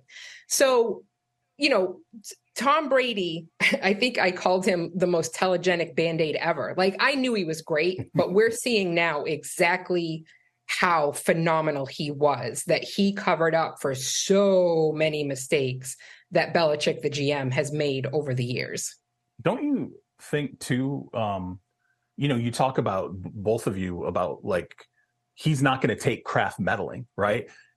Is that's kind of a that's like the wouldn't that be the plan? Like, don't you think? Like, it's like when Shula, when Wayne Huizenga went to to Don Shula behind the scenes and was like, "Got to make co- changes to your coaching staff," and Shula's like, "Not going to do it," and yeah. Huizenga's like, "Well, this is where we're at," and Shula's like, "I'm retiring, I'm done, I'm yeah. stepping down." Like, I I almost yeah. think like that's the best case scenario for Kraft is to be like, you need a GM I'm going to point out these right. things that Shalise said. You can't draft wide receivers. You know, right. let's pull up a couple of Shalise columns, and we're going to tell you yeah. all these you things. and you need, and specifically, you need a GM that you didn't train, that doesn't think like you. Right. That right. didn't come up in your system. Like the problem, mm-hmm. as Shalise points out in her in her Yahoo column, is like everybody there has only done it one way, and that's the Patriot way. And now, absent Tom Brady, Charles, he Bill, Belichick now looks a lot like the assistants that he used to dominate. They used to go other yeah. places and fall yep. on their face, largely because they didn't have Tom Brady. Yeah, we we would we would always kind of that was the joke, right? Like, oh, they left the nest. They left Bill and Tom. No, they just left Tom. It turns out, yeah. like it wasn't just yeah. leaving Bill. It was they left Tom, and and now Tom left Bill, and Tom has turned into Josh McDaniels in Denver or Charlie Weis at Notre Dame or wherever, whatever you, however, he, he's he's back to being Cleveland Bill. And I know, you know, there are people who are still like, well, Cleveland was good under Bill and they could have done this or they could have yeah. done that. Look no, at that staff. yeah. No, it's yeah. a whole different, you know, uh, Shalise, the thing that Shalise mentions too that I don't think gets talked about enough is like, this didn't just happen now. No. It's been a problem for a while. And like Shalise said, it got covered up by either Tom or it got covered up by okay, well, it's the first year out from Tom, but they have Mac now. And, uh, you know, it was always, there was some confluence of circumstance that we are like, all right, they'll get there. They're get, you know, and I thought at times where I was like, hey, they're going to be up and running again. Look, they went and got Mac Jones. He looks viable and all these different things. But then Bill did his Bill thing. He had to do the Matt Patricia thing. That he was awful. To, and, and I, I don't think it's, it, it undermined – maybe the one thing that I think could have helped to solve this at the quarterback spot, although now I guess we can question whether or not Mac really does have it at all. But it, it did undermine the one chip he still had. Now he doesn't have that chip, and everything else is falling apart, and the roster looks how it looks. And it's just there's there's nobody coming in to save this now. The thing that gets but me though is can Mac. Oh, sorry. Go ahead. Sorry, no, but the sorry, but one thing that I have noticed and that I keep going back to, it's not just the lack of talent. They're making stupid mistakes that you would have never seen from them the in the past. Like, yeah. look at yesterday. Yep. You know, you have a little more than two minutes. You only need a field goal to win the game. They get called for a holding, they get called for a delay of game, and then Mac Jones is you know, takes the sack in the end zone. It's a safety. They did the same thing in week one. I was at the game when they opened with the Eagles. Late in the fourth quarter, they have a chance to, to pull closer or take the lead. They take a stupid delay of game penalty. Like they keep mm-hmm. making, and that's the thing. Again, it's a it's a roster bereft of talent. So who knows? But right. the mistakes that they are making are just jaw dropping when you have been around Belichick the way that we have, or seen him, or listened to him over the years. And, you know, Charles mentioned Patricia. Michael, you and I sat there and listened to Bill Belichick. What was the, the biggest thing he said with young players? The time in between year one and year two was critical to their development. And what did he do with their first round quarterback? He gave them Tweedledee and Tweedledum as his offensive coordinator. Mention Tweedledum by name. Say his name. Matt Patricia and Joe Judge. Joe Judge. well, because but the but the other part of it is like it's not just the the errors, the mistakes, the undisciplined play, um, how sloppy they could be. Like Belichick was always on the cutting edge of of, of coaching, decision making. Um, you know, Whereas now, I, maybe the highlight of this year was the run and start on the field goal block. All right, that was cool. We had never seen that before. But who punts, going back to the Dallas game, uh, who punts down, I'm sorry, the Saints game, not the Dallas game. Who punts down 24 nothing from the opposing 40 on fourth and three? You know, like it's just stuff like that. It's like, like, like, yo, who is this guy? Like, who even? How did the kids say? Who even are you? I don't even know this Bill Belichick because he's getting out coached. They're out. They're outmatched and out coached. And you would have never thought Bill Belichick would have gotten out coached. And the other thing, Shalise, I think people need to understand uh, the the people who still subscribe to In Bill We Trust. The speculation about Bill Belichick being fired after this season, and we'll get to after or during in a second um, with both of you guys, but the speculation about Bill Belichick's job security is not just uh, impatient, spoiled fans or media. It's not bitter media who are uh, experiencing some satisfaction in the form of Schadenfreude for all the years that he made media's life miserable. This is coming from the fact that Robert Kraft said, yo, it's important that we make the playoffs this year. This is coming mm-hmm. from this little subtle back and forth about spending and, and salary cap and, cash over cap and how much the organization has actually spent that goes back and forth publicly between Belichick and, and, and Robert Kraft. This is again, the unforgivable sin of having a defensive coach and a special team coach coaching offense last year. This is not coming out of nowhere, and this is not uh, just only on the outside, Shalise. There's a lot of internal tension, is there not? I would have to, I don't know 100%, um, but I would have to imagine that there is. And Robert Kraft has said it for two or three off seasons running now. You know, this is unacceptable. We are about winning. And there was a story in The Athletic last week from Jeff Howe. And he said, you know, Robert Kraft is not above letting it go. It would be wonderful and nice to see Bill Belichick get, you know, break Don Shula's record while coaching the Patriots. But at this rate, that wouldn't happen for four, two, three, four years. So, you know, it, and and it almost seems like it's becoming more about Bill and his pursuit of that record and not just putting together the best possible team. I mean, you're at a point now where you have Tedy Bruschi and Julian Edelman who are as devoted foot soldiers as of Bill Belichick's of you can find and they're publicly, you know, questioning Bill's decisions and questioning what's going on with the team. It's it's bad. You know, and fan forums are a small but vocal number of people, but you look at comments on Patriot stories, you listen to sports radio around here if, if you want to punish yourself by doing so. Um, it's it's there are a lot of people saying it, it the time is over. And and I think there's a tremendous amount of appreciation because obviously, yes, a lot of it was Tom Brady, but let's not forget they the second time they played the Giants in the Super Bowl. Statistically, that was the worst passing defense in the history of the NFL to that point, and he still got them to the Super Bowl. So he's a great coach, and nobody would ever take away from him that he's not a great coach. But has the time run its course here in New England? Yes. Feels that way. Yeah. Charles, this is what you wrote. I'm going to read from your column today. Uh, this is how bleak it's, this has gotten with the debate about the franchise deteriorating from should they move on from Belichick next offseason to should they even wait that long.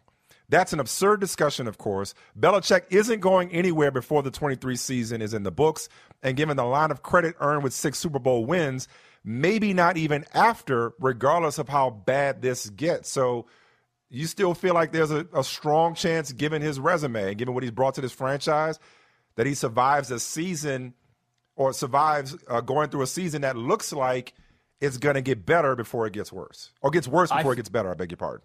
Yeah, I th- I think if Bill wants it, if Bill wants to stay, see, here's the thing: he did move off of Patricia. He knew he had to. Mm-hmm. Okay, like the, he heard what Kraft was saying. He understood the mistake. He's not been great at admitting mistakes, but he showed the ability to go. That didn't work and I know that the owner's not going to have me do this again.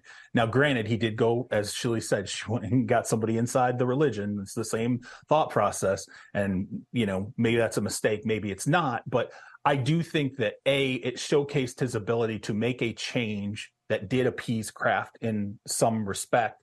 But then I think b I think Bill and Kraft, Robert Kraft, still have enough of a relationship for Bill to sit down and go, I do have a plan. Here's the plan. Okay. Here's the pick we have.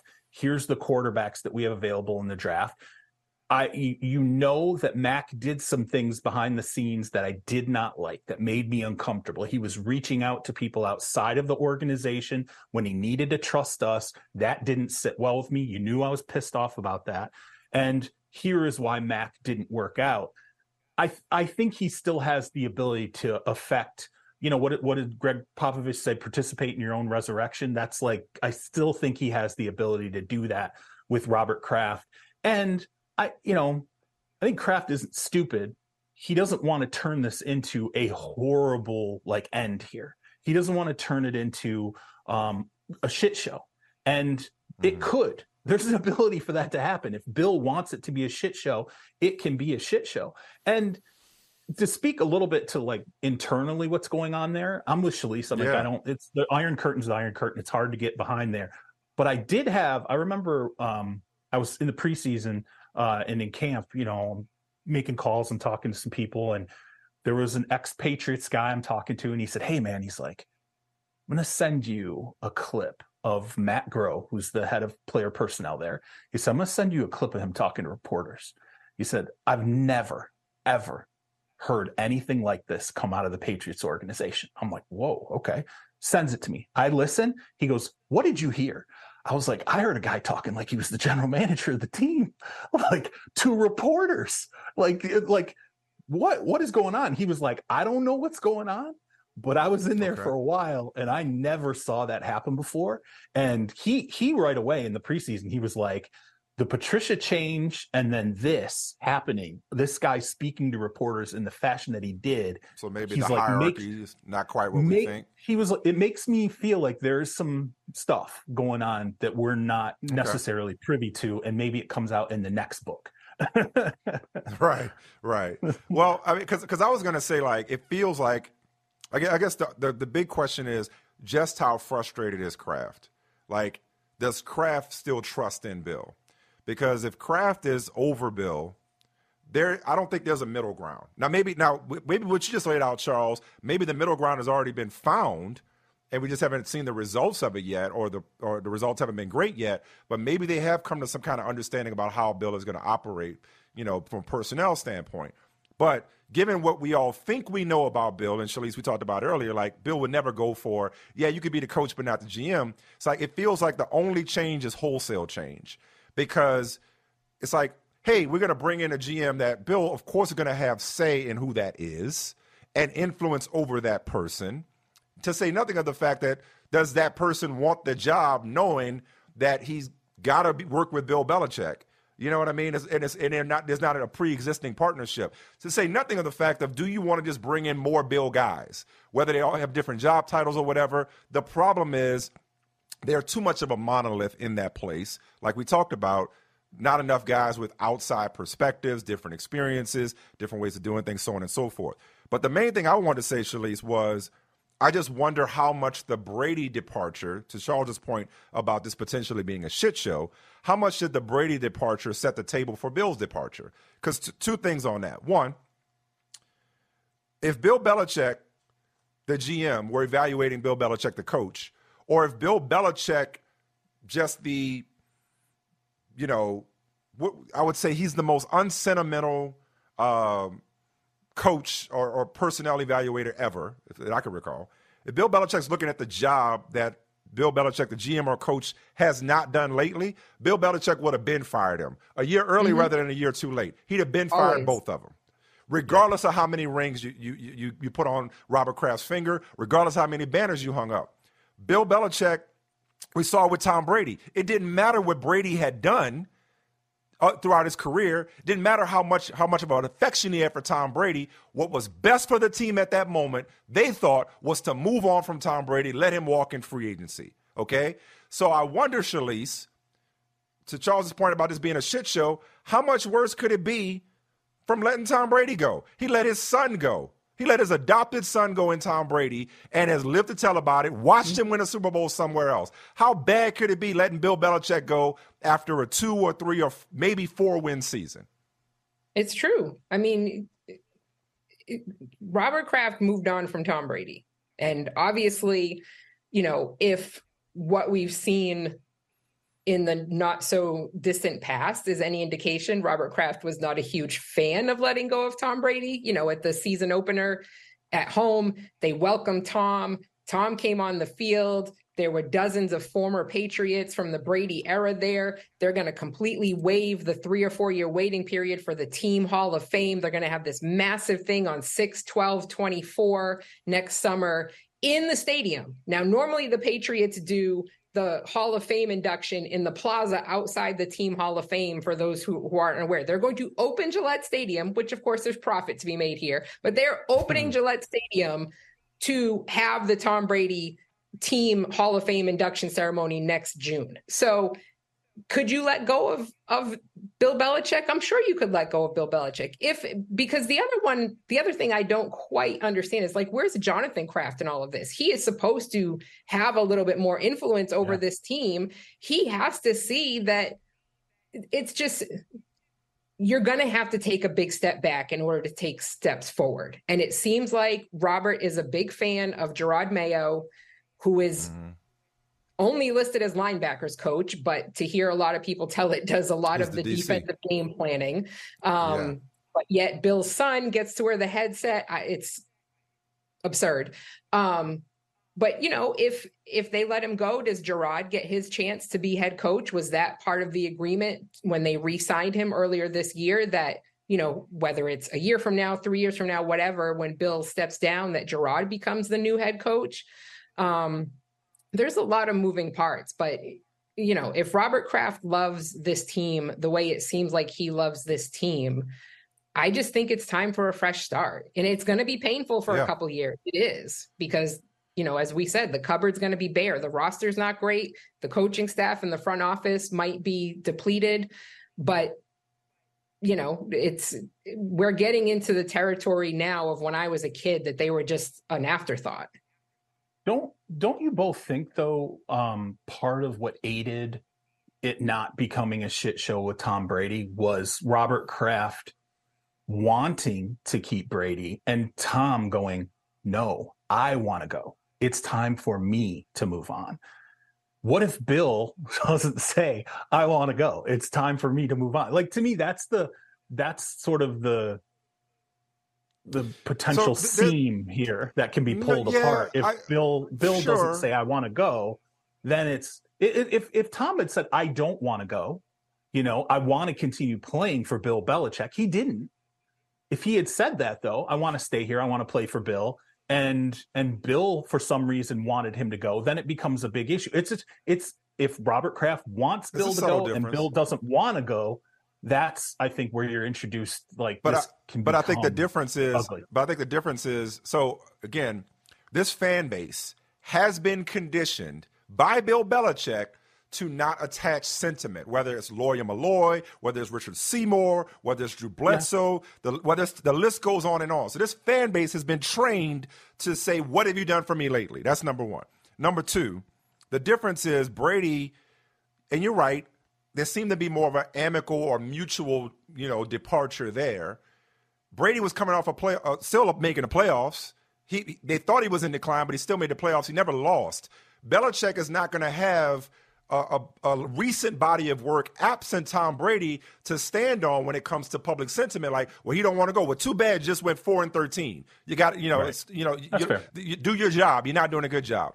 And last but not least, Belichick not wanting to go, Charles, because if it comes out that Kraft is trying to make changes for the good of the team and Belichick is resistant to those changes, I think it flies differently in the court of public opinion because even Brady's departure, regardless of what the particulars were, which you would know about Brady wanting to go as much as they wanted him to leave, it still was viewed as bad move by the Patriots letting go of a guy who turns around and wins a Super Bowl. Whereas Shalise, I, I don't think it would. I don't. Right? You tell me. You you live there. You're close to it.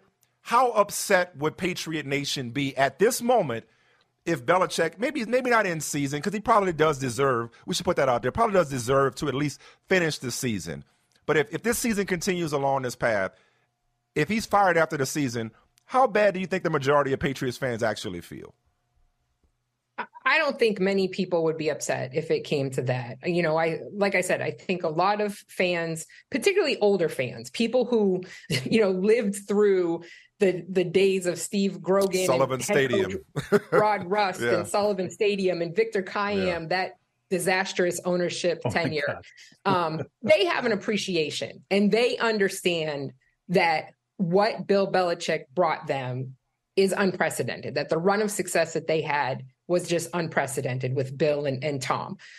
So I think a lot of people would, you know, say, thank you so much for everything you've done, but we think it's time to move on. And I don't think that they're wrong for saying that. And, you know, the other thing, Michael, that I think about occasionally Bill always used to say he could never see himself being like Marv Levy and coaching past like 70 years old. He's going to be 72 in April. Yeah. So it's weird to me. Like, and I guess now that the Don Shula thing is in sight, Don Shula is not a fan of Bill Belichick. Bill has so no, much. He, no, he was not. no, he was not. And and the yeah. one thing that Bill loves more than anything is the history yeah. of this game. So yeah. if yeah. Bill could supplant Don Shula, I am sure he's going to want to do that. The the thing that and Charles, you can probably speak to this way better than I can. I wonder if there are any teams who would trade for him. You know, warts and all at this point, and and we've seen full circle his record. His yeah, his record without Tom Brady isn't great, but I'm sure somebody like, oh, I don't know, Jimmy Haslam or, you know, whomever might jump at the chance to trade for him because maybe three or four years with Bill gets them on a track that they've and gets them to heights that they've, you know, a certain franchise has never experienced before. I think, yeah, I, you know, I think they, what leads me to believe they would is because owners still call him for advice on hires. And you're going to tell me that if there are owners who are willing to go to him and go, who should I be hiring? You know, what do you think of these guys? You know, is likely going to be an owner that's going to go, yeah, you know what? Things went bad there. You know, he needed. You oh, know, and some other, see, and some other see. fan base will definitely throw him a mm-hmm. parade mm-hmm. on arrival. Sure, right. sure. Oh yeah, and I mean, like you know, there's there's enough beaten down fan bases out there that yeah, you could do worse than than let's see if Bill Belichick's got any juice left and sell the storyline of like you know, he, it's a fresh change and it's recharged his batteries. And now he's got a chip on his shoulder and he's going to show everybody that he, you know, isn't isn't used up. I Shalise though, uh, the one thing I wonder when you talk about um sort of him being there and what the plan was past 70. I mean, you bring it up the nepotism. Like, I wonder, yeah. and I think you and I, at least you and I have talked about this. Like, how much of the plan was to make sure his kids were set up in the franchise they had a it was always like he wants them to have a quarterback he wants them to be on a winning track he wants to have a succession plan for a head coach and the knowledge that his sons are going to still have prominent positions in the organization. I don't know if that's changed but don't i mean like Shalise, do you wonder if maybe like like if bill goes well, his kids aren't going to have jobs. Like I don't feel like they're going to. I mean, but if if if Bill were to go to another team, I'm sure as a well, yeah, condition, yeah. he would want Brian yes, and Stephen to, to come with him. Sure. Um, yeah, that whole. I have many many thoughts about having his sons on staff after listening to him for so many years talk about earning it and um mm. all that kind of stuff. Shalise, do you think? I, I wonder about this too. Shula, we all know, like Shula was not a fan. We all know that Shula had his issues with him, major. Do you think that Bill, part of wanting to erase Shula's name at the top there, might have something to do with somebody who he knows was not complimentary of him, I would not flattered. I would put money on that. I would put money on that. He had, you know, you can all you could always tell you know during during the the big glory years when they were just steamrolling people. Like i think it was 2007 that i think washington came into gillette and the patriots beat them like oh, 52 to 3 and he just yeah. they just kept brady didn't come out of the game. They just kept they did nothing to take their foot off the gas. And it was like you knew that he just there was something personal there. It was like the- tell other times where he wouldn't, you know, if they were up by however many points, three touchdowns, he was content. Well, he pulled Brady and they'd be good. his his like the I would argue the biggest thing that will always stick in him forever, the sliver he'll never be able to remove, is the Spygate shit, right? Mm-hmm. And I think mm-hmm. it pisses him off, and it will always piss him off that Don Shula was a prominent voice about how he felt mm-hmm. about all that stuff happening and what it meant about the Patriots' success. Yeah. And you know, we know there's supposed to be this code or whatever, and old guys all like a code. There's no code there. And I'm sure that yeah. this the Spygate thing, I think so, he will always keep receipts from that forever. Well, and, and, not just that, some people will always keep it in their back of their minds when it comes to his legacy. So let me let me let me I'm gonna end this conversation with something that's probably a whole other conversation. So I hesitate to do it, but I but y'all got me thinking here. So even if he doesn't pass Shula, many would consider him still the greatest coach of all time. I mean, he's had that title even before he even got close to 347, right? So I don't think he needs to pass Shula to have that title. Yes, it'd be nice, but it's like it's almost like LeBron passing Kareem in, in career points. Like LeBron was already in the conversation for greatest of all time. Um, having said that, though, this one in five start has reopened and remixed the conversation about was it Brady or was it Belichick? And Shalise, you talked about it earlier about how we maybe we underestimated just how great the greatest actually was. So what I'm wondering, guys, Shalise, I'll start with you here. And I'm not trying to be a prisoner of the moment. I'm not trying to take anything away from what he's done. And he's still, but is there at least more of a conversation when you think about, because you mentioned Washington, I thought of Joe Gibbs. You think of Joe Gibbs, you think of Tom Landry, you think of Paul Brown, you think of guys who literally innovated and revolutionized the way the game is played. It's like, is there more of a conversation now? You know, they needed Belichick and Brady. They needed each other. I'm not going to say either or. It was the, they, that partnership needed. They needed each other to thrive. But is there more of a conversation, Shalise, around the greatest coach of all time, uh, or is he just like every other coach, just going through a rough stretch toward the end. It's got everything ends badly, otherwise it wouldn't end. Or do you look at Bill a little funnier in this particular light of one in five? So initially, I was, as you were talking, I was thinking maybe we have to reopen the conversation. But then if we consider that all of the players that Bill has coached over this time period were players that he brought in himself and that they were able to have so much success with players who were mediocre. Yeah. You know, we we in saw a lot of guys. Era. Yeah, in the salary cap era, we saw a lot of the guys that he drafted and had success with them go elsewhere and not really be as good. Um, Richard Seymour is one of the few who, you know, went elsewhere and and still was fantastic. Asante Samuel comes to mind, but there really weren't too many guys who left New England and had, tre- you know, tremendous success so I guess if we look at he drafted the guys and they still, you know, a, a, lot of them, the receivers have never been great except for those couple of years when they had Randy and Wes. Um, mm-hmm. Maybe he still is because yeah. he drafted these guys who weren't great and they still won six Super Bowls. They won. Yeah, I mean, I, you can never take that away, Charles. Like I'm not saying he's not. Don't get me wrong. Just wonder if it's like more of a conversation that it has been really for the last decade or so when it was like ironclad greatest of all time. I mean, I think, you know, it's fine if it's a conversation, but I think Shalise presents the most compelling, the most compelling point. Like he built the system, he brought in the players.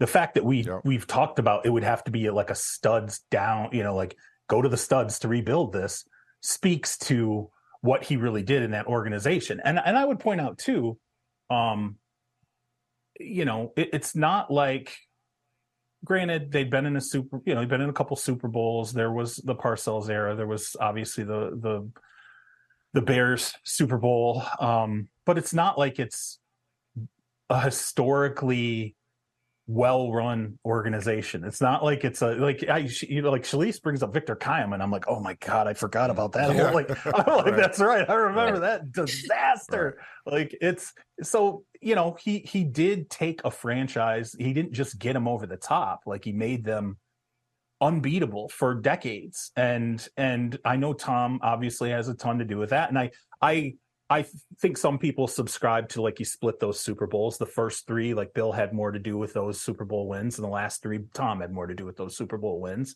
Um, so, and I'm I'm okay with that, you know, um, kind of interpretation of it.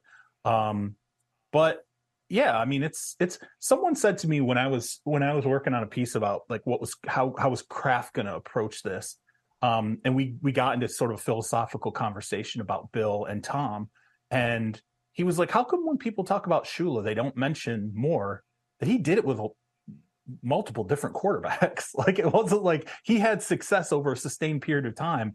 And it wasn't like one quarterback was there the whole time. He did it with a Joe a Gibbs won a Super guys. Bowl with three different quarterbacks. Yeah, that just I mean guys. that's what I mean. Like yeah. we got Tom Landry changed right. the game. Paul Brown hence is the, begat Bill Belichick. You know, right? yeah, hence, yeah, yeah, hence, yeah. hence the conversation. But but yeah. Shalise makes a really good point too, though he in a weird way kind of created the slot receiver at least the way we look at it now of being this like prolific uh, position he, the rules committee changed the way defenders could you know approach receivers and uh, how often sure. they could put their hands on them like he did shape yeah i don't mean, i don't want to suggest he wasn't an innovator. He was an innovator in his own right don't get me wrong. Yeah he, absolutely. And he, he, was he was and that's the and there were even some things that i think once spygate happened there were some things that would just never be like I, he mentioned a decade ago about like putting chips in the ball yeah.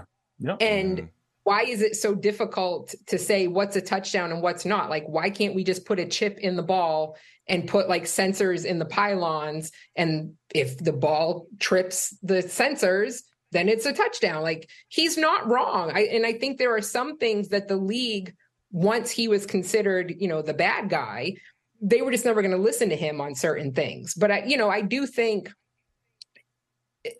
there isn't one particular thing I think you can ascribe to him, but like the three four defense and then being multiple and you know in there they started three four in the early years of the dynasty and then they switched more to a four three. You know, as yeah. Charles said, or just game receiver. planning from week to week.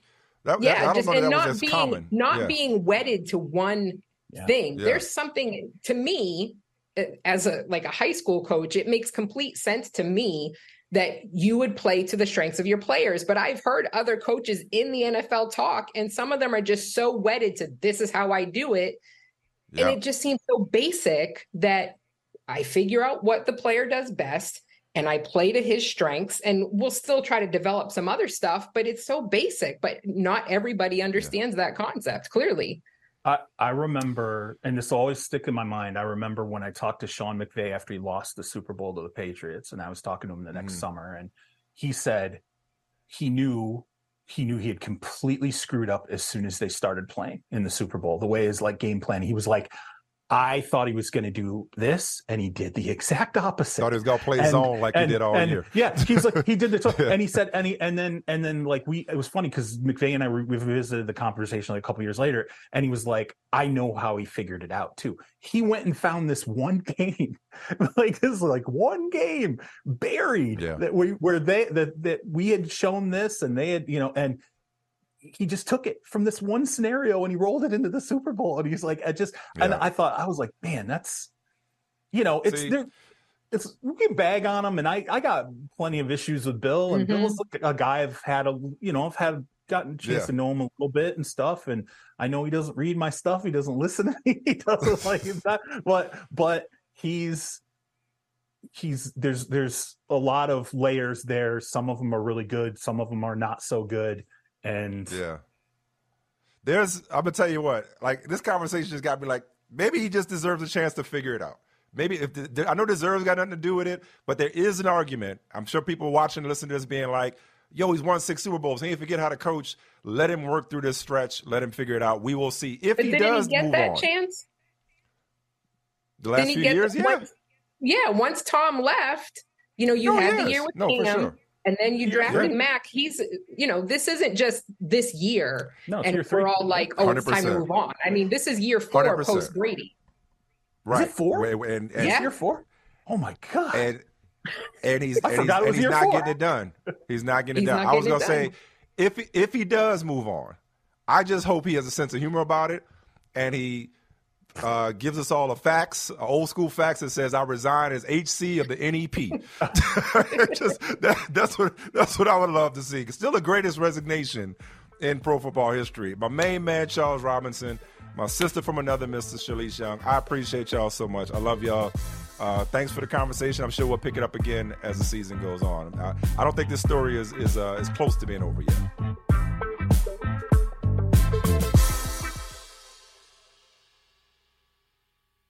At Bet365, we don't do ordinary. We believe that every sport should be epic. Every goal, every game, every point, every play. From the moments that are legendary to the ones that fly under the radar. Whether it's a game-winning goal in the final seconds of overtime or a shot on the goal in the first period. Whatever the sport, whatever the moment. It's never ordinary at Bet365. 21 plus only. Must be present in Virginia. If you or someone you know has a gambling problem and wants help, call 1-800-GAMBLER. Terms and conditions apply. Everybody in your crew identifies as either Big Mac Burger, McNuggets, or McCrispy Sandwich. But you're the filet fish Sandwich all day. That crispy fish, that savory tartar sauce, that melty cheese, that pillowy bun. Yeah, you get it. Every time. And if you love the filet of fish, right now you can catch two of the classics you love for just $6. Limited time only. Price and participation may vary. Cannot be combined with any other offer. Single item at regular price. Ba da ba ba ba.